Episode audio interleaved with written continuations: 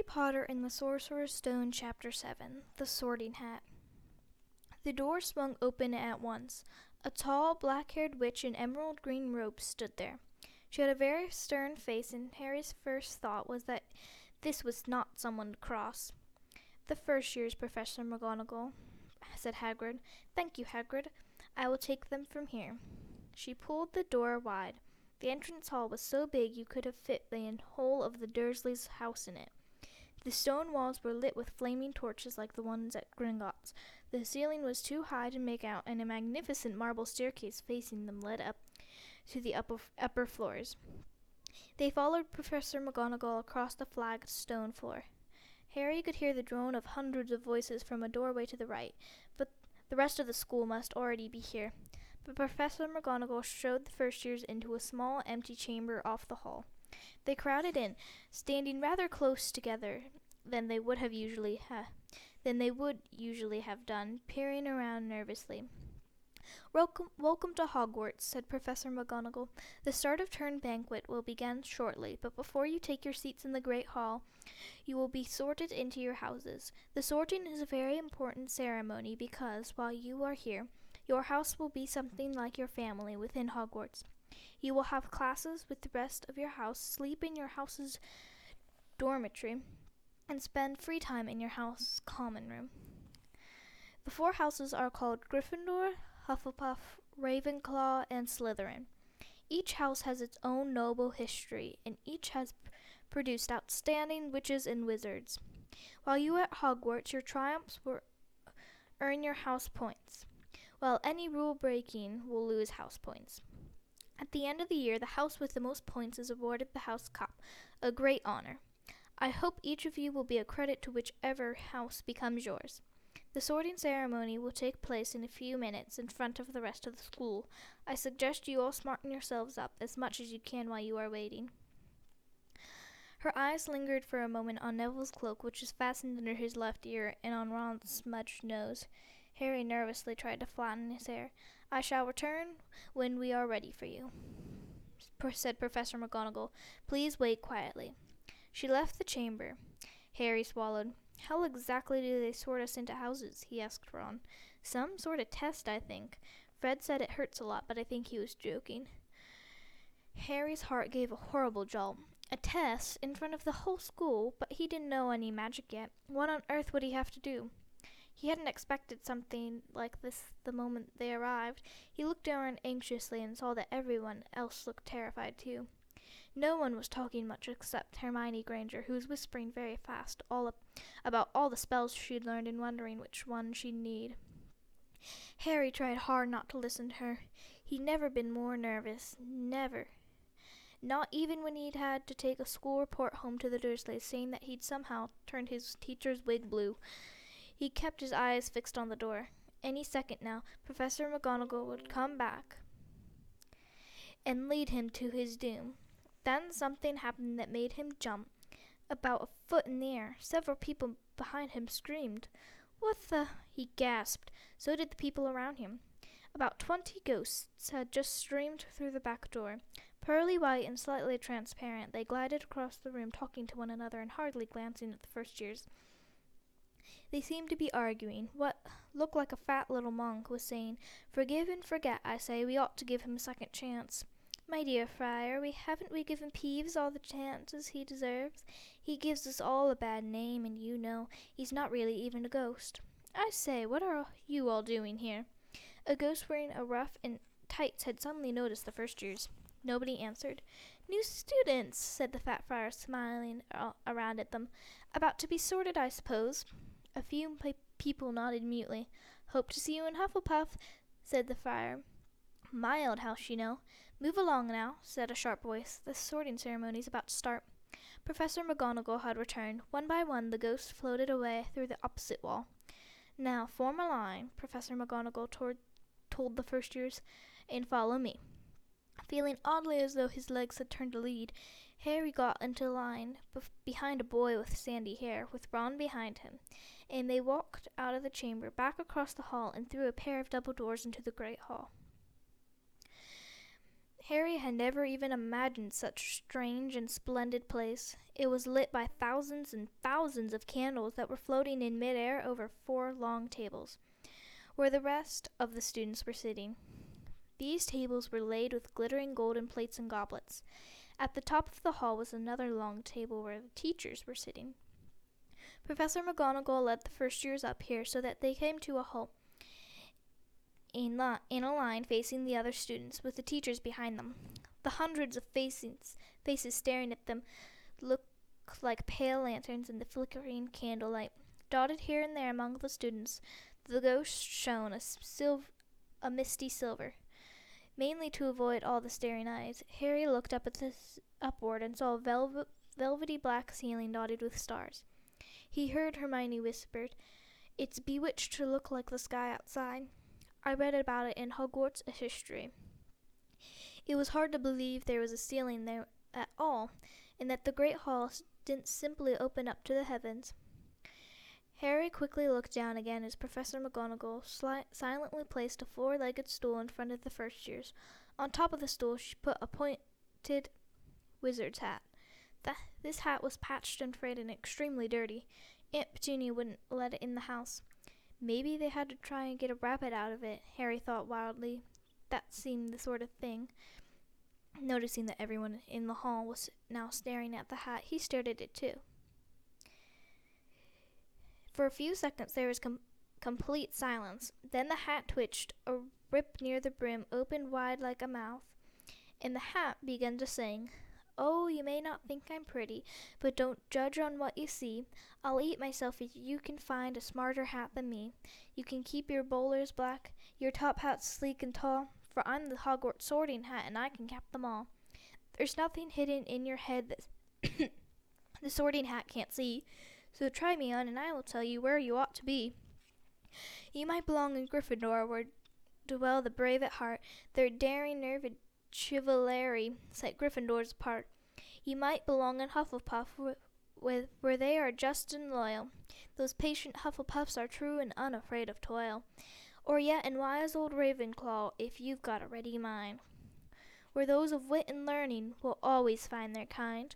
Or perhaps in Slytherin you'll make your real friends, those cunning folks folk use any means to achieve their ends. So put me on, don't be afraid, and don't get in a flap. You're in safe hands, so I have none, for I'm a thinking cap. The whole har- hall burst into applause as the house f- as the hat finished its song. It bowed to each of the four tables, then became quite still again. So we've just got to try and the hat, Ron whispered to Harry. I'll kill Fred. He was going on about wrestling a troll. Harry smiled weakly. Yes, trying on the hat was a lot better than having to do a smell, spell, but he did wish that they could have tried it on without everyone watching. The hat seemed to be asking rather a lot. Harry didn't feel brave or quick witted or any of it at the moment. If only the hat had me- mentioned a house for people who felt a bit queasy, that would have been the one for him. Professor McGonagall na- now stepped forward, holding a long roll of parchment. Well, I, when I call your name, you will put on the hat and sit on the stool p- to be sto- sorted, she said. Abbott Hannah. A pink faced girl with blonde pigtails stumbled out of line, put, in, put on the hat, which fell right down over her eyes, and sat down. A moment's pause. Hufflepuff! shouted the hat. The table on the right cheered and clapped as Hannah went down to sit down at the Hufflepuff table. Harry saw the ghost of the fat friar waving merrily at her. Bones, Susan. Hufflepuff! shouted the hat again, and Susan scuttled off to sit next to Hannah. Boot Terry. Ravenclaw! The table second from the left clapped this time. Several Ravenclaws sh- stood up to shake hands with Terry as he joined them. Brocklehurst Mandy went to Ravenclaw too, but Brown Lavender became the first new Gryffindor, and the table on the far left exploded with cheers. Harry could see Ron's twin brother catcalling. Bulstrode Millicent then became a Slytherin. Perhaps it was Harry's imagination, but after all he'd heard about Slytherin, and after all he'd heard about Slytherin, but he thought they looked like an unpleasant lot. He was starting to feel definitely sick now. He remembered being picked for teams during gym at a old school. He had always been last to be chosen, not because he was no good, but no one but because no one wanted Dudley to think they liked him. Finch Fletchley Justin. Hufflepuff. Sometimes Harry noticed the hat shouted out the house at others, but at once, but at others it took a little while to decide. Fidgen Seamus, the sandy-haired boy next to Harry in the, in the line, sat on the stool for almost a whole minute before the hat declared him a Gryffindor. Granger Hermione. Hermione almost ran to the stool and jammed the hat eagerly on her head. Gryffindor! shouted the hat. Ron groaned. A horrible thought struck Harry, as horrible thoughts always do when you're nervous, very nervous. What if he wasn't chosen at all? What if he just sat there with the hat over his eyes for ages until Professor McGonagall jerked it off his head and said there had obviously been a mistake and he'd better get back on the train? When Neville Longbottom, the boy who kept losing his toad, was called, he fell on his way to the storm. The hat took a long t- time to decide with Neville. When it finally shouted Gryffindor, Neville ran off still wearing it and had to jog back amid ga- gales of laughter to give it to MacDougal Morag. Malfoy swaggered forward when his name was called and got his wish at once. The hat had barely touched his head when it screamed, Slytherin! Malfoy went to join his friends Crabbit and Goyle, looking pleased with himself. There weren't many people left now. Moon, Nott Parkinson, then a pair of twins girls, Patil and Patil, then Perks, Sally Ann, and then at last Potter, Harry. As Harry stepped forward, whispers suddenly broke out like little hissing fires all over the hall. Potter, did she say? The Harry Potter? The last thing Harry saw before the hat dropped over his eyes was the hall full of people craning to get a look, good look at him. Next second, he was looking at the back black inside of the hat. He waited. Hmm, said a small voice in his ear. Difficult, very difficult. Plenty of courage, I see. Not a bad mind either. There's talent, oh my goodness, yes. And a nice thirst to prove yourself. Now that's interesting. So where should I put you? Harry gripped the edges of the stool and thought, Not Slytherin, not Slytherin, not Slytherin, eh? Said the small voice. Are you sure? You could be great, you know. It's all here in your head, and Slytherin will help you on your way to greatness, no doubt about that. No? Well, if you're sure, better be Gryffindor! Harry heard the hat shout the last word to the whole hall. He took off the hat and walked shakily toward the Gryffindor table. He was so relieved to have been chosen and not put it in Slytherin, he hardly noticed that he was getting the loudest cheer yet. Percy the prefect got up and shook his hand vigorously while the Weasley twins yelled, We got Potter! We got Potter! Harry sat down opposite the goat in the ruff he'd seen earlier. The goat patted his arm, giving Harry the sudden horrible feeling he'd just plunged into plunged it into a bucket of ice cold water. He could see the high table properly now. At the end nearest him sat Hagrid, who caught his eye and gave him the thumbs up. Harry grinned back. And there, in the center of the high table, in a large gold ta- chair, sat Albus Dumbledore. Harry recognized him at once from the card he'd gotten out of the chocolate frog on the train. Dumbledore's silver hair was the only thing in the whole hall that shone as brightly as the ghost's. Harry, Potts, Harry spotted Professor Quirrell, too, the nervous young man from the leaky cauldron. He was looking very peculiar in that in a large purple turban. And now there are only four people left to be sorted. Thomas Dean, a black boy even taller than Ron, joined Harry at the Gryffindor table. Turpin Lisa became a Ravenclaw, and then it was Ron's turn. He was pale green by now. Harry crossed his fingers under the table, and a second later the hat had shouted, Gryffindor! Harry clapped loudly with the rest as Ron collapsed in the chair next to him. Well done, Ron. Excellent, said Percy Weasley pompously across Harry as Zabini Blaise was made a Slytherin.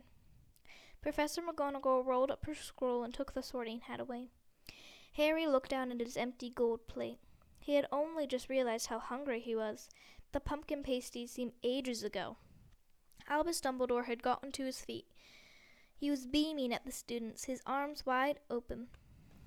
As if nothing couldn't have been couldn't have pleased him more than to see them all there. Welcome, he said. Welcome to a new year at Hogwarts. Before we begin our banquet, I would like to say a few words, and here they are. Nitwit, Blubber, Oddment, Tweak. Thank you. He sat back down. Everybody clapped and cheered. Harry didn't know whether to laugh or not. Is he a bit mad? he asked Percy uncertainly. Mad? said Percy Percy airily. He's a genius, best wizard in the world. But he is a bit mad, yes. Potatoes, Harry. Harry's mouth fell open. The dishes in front of him were now piled with food. He had never seen so many things he liked to eat on one table roast beef, roast chicken, pork chops, and lamb chops, sausage, bacon, and steak, boiled potatoes, roast potatoes, fries, Yorkshire pudding, peas, carrots, gravy, ketchup, and, for some strange reason, peppermint hum- humbugs. The Dursleys had never actually starved Harry but he'd never been allowed to eat as much as he'd liked. Dudley had already take, always taken anything that Harry really wanted, even if it made him sick. Harry piled his plate with a bit of everything except the peppermints and began to eat. It was all delicious. That does look good, said the gro- ghost in the rough sadly, watching Harry cut up a steak. Can't you? I haven't eaten for nearly five hundred years, said the ghost. I don't need to, of course, but one does miss it. I don't think I've introduced myself. Sir Nicholas de Mimsy Porpington at your service, resident ghost of Gryffindor Tower. I know who you are, said Ron suddenly. My brothers to- told me all about you. You're nearly headless Nick. I would prefer to you to call me Sir Nicholas de Mimsy. The ghost began stiffly, but sandy-haired Seamus Figgin interrupted. Nearly headless. How can you be nearly headless? Sir Nicholas looked extremely miffed, as if their little chat wasn't going at all the way he wanted. Like this, he said irritably. He seized his, he seized his left ear and pulled. His whole head swung off his neck and fell into his shoulder as if it were on a hinge. Somebody had obviously tried to behead him, but not done it properly. Looking pleased at the sun- stunned looks on their faces, nearly headless Nick flipped his head back into his neck, coughed, and said, So, new Gryffindors, I hope you're going to help us win the house championship this year? Gryffindors have never gone so long without winning. Slytherins have gotten the cup six years in a row. The Bloody Baron's becoming almost unbearable. He's the Slytherin ghost. Harry looked over at the Slytherin table and saw a horrible ghost sitting there with blank, staring eyes, a gaunt face, and robes stained with silver blood. He was sit- he was right next to Malfoy, who, Harry is pleased to see, didn't look too pleased with the seating arrangements. How did he get covered in blood? Asked Seamus with great interest. I have never asked, said nearly headless Nick delicately. When everyone had eaten as much as they could, the remains of the food faded from their plates, leaving them sparkly clean as before. A moment later, later the desserts appeared. Blocks of ice cream in every flavor you could think of: apple pies, treacle tart, chocolate eclairs, and jam donuts, donuts, trifle strawberries, jello, rice pudding. As Harry helped himself to a treacle tart, their talk turned to their families. I'm half and half, said Seamus. My dad's a mum. My dad's a mug- muggle. Mum didn't tell him she was a witch until after they were married. Bit of a nasty shock for him. The others laughed. What about you, Neville? said Ron. Well, my gran brought me up, and she's a witch, said Neville, but the family thought I was all muggle for ages. My grand uncle Algy kept trying to catch me off guard and force the magic out of me. He pushed me off the end of the Blackpool Pier once. I nearly drowned, but nothing happened until I was eight. Great Uncle Algy came round for dinner, and he was hanging me out of an upside up there window by the ankles when my great auntie Enid offered him a marine, and he accidentally let go. But I bounced all the way down the garden into the road. They were all really pleased. Gran was crying, she was so happy. And you should have seen their faces when I got in here. They thought I might not be magic enough to come, you see. Great Uncle Algy was so pleased he bought me my toad. On Harry's other side, Percy Weasley and Hermione were talking about lessons. I do hope they start right away. There's so much to learn. I'm particularly interested in transfiguration, you know. Turning something into something else, of course. It's supposed to be very difficult. You'll be starting small, just matches into needles, that sort of thing. Harry, who was starting to feel warm and sleepy, looked up at the high table again. Hagrid was drinking deeply from his goblet. Professor McGonagall was talking to Professor Dumbledore. Professor Quirrell, in his absurd turban, was talking to a teacher with greasy black hair, a hooked nose, and s- sallow skin. It happened very suddenly. The hook-nosed teacher looked past Quirrell's turban straight into Harry's eyes. A sharp, hot pain shot across the across the scar on Harry's forehead. Ouch! Harry clapped a hand to his head. What is it? asked Percy. N- nothing, the pain had gone as quickly as it had come. Harder to shake the, was the feeling Harry had gotten from the teacher's look, a feeling that he didn't like Harry at all. Who's that teacher talking to Professor Quirrell? he asked Percy. Oh, you know Quirrell already, do you? No wonder he's looking so nervous. That's Professor Snape. He teaches potions, but he doesn't want to. Everyone knows he's after Quirrell's job. Knows an awful lot about the dark arts, Snape. Harry watched Snape for a while, but Snape didn't look at him again. At last the desserts too disappeared, and Professor Dumbledore got to his feet again. The hall fell silent. Ahem. Just a few more words now that we're all fed and watered. I have a few sort start of term notices to give you. First, you should note that the forest on the grounds is forbidden to all pupils, and a few of our older students would do well to remember that as well. Dumbledore's twinkling eyes flashed in the direction of the Weasley twins. I have been also I have also been asked by Mr. Filch, the caretaker, to remind you that no magic should be used between classes in the corridors. Quidditch trials will be held in the second week of the term. Anyone interested in playing for their house team should contact Madam Hooch. And finally, I must tell you that this year the third floor corridor on the right hand side is out of bounds to everyone who does not wish to die a very painful death. Harry laughed, but he was one of the few who did. He's not serious, he muttered to Percy. Must be, said Percy, frowning at Dumbledore. It's all odd because he usually gives us a reason why we're not allowed to go somewhere. The forest's full of dangerous beasts, everyone knows that. I think he might have told. I do think he might have told us prefix at least. And now, before we go to bed, let us sing the school song, cried Dumbledore. Harry noticed that the other teachers' smiles had become rather fixed. Dumbledore ga- gave his wand a little flick as if he was trying to get a fly off the end, and a long golden ribbon flew out of it, which rose high above the tables and twisted itself snake like into words. Everyone pick their favorite tune, said Dumbledore, and off we go. And the school bellowed, Hogwarts, Hogwarts, Hoggy Warty Hogwarts. Teach us something, please. Whether we be old and bald or young with scabby knees, our heads could do some filly with some interesting stuff. For now they're bare and full of arrow dead flies and bits of fluff. So teach us things worth knowing. Bring back what we forgot. Just do your best, we'll do the rest, and learn until our brains all rot. Everybody finished the song at different times. At last, only the Weasley twins were left singing along to a very slow funeral march. Dumbledore conducted their last few lines with his wand, and when they had finished, he was one of those who clapped loudest. Ah, music, he said, wiping his eyes, a magic beyond all we do here. And now bedtime. Off you trot. The Gryffindor first years followed Percy through the chattering crowds, out of the great hall, and up the marble staircase. Case Harry's legs were like lead again, but only because he was so tired and full of food. He was too sleepy to even even to be surprised that the people in the portraits along the corridor whispered and pointed as they passed, or that twice Percy led them through the doorways hidden between sliding panels and hanging ta- tapestries. They climbed more staircases, yawning and dragging their feet, and Harry was just wondering how much farther they had to go when they came to a sudden halt. A bunch of walking sticks were floating in mid-air above them, ahead of them, and as Percy took a step toward them, they started throwing themselves at him. Peeves, per- Peeves, Percy whispered to the first years. A poltergeist, apologist.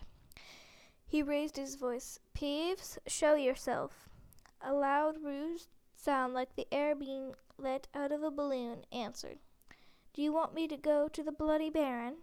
There was a pop, and a little man with wicked dark eyes and a wide mouth appeared, floating cross legged in the air, clutching the walking sticks. Ooh, he said with an evil cackle. Ickle firsties, what fun! He swooped suddenly at them. They all ducked. Go away, Peeves, or the Baron'll hear about this. I mean it, barked Percy.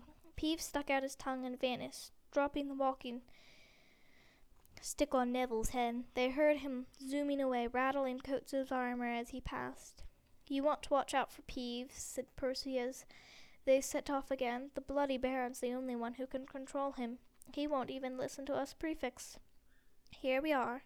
At the very end of the corridor hung a portrait of a very fat woman in a pink silk dress. Password, she said.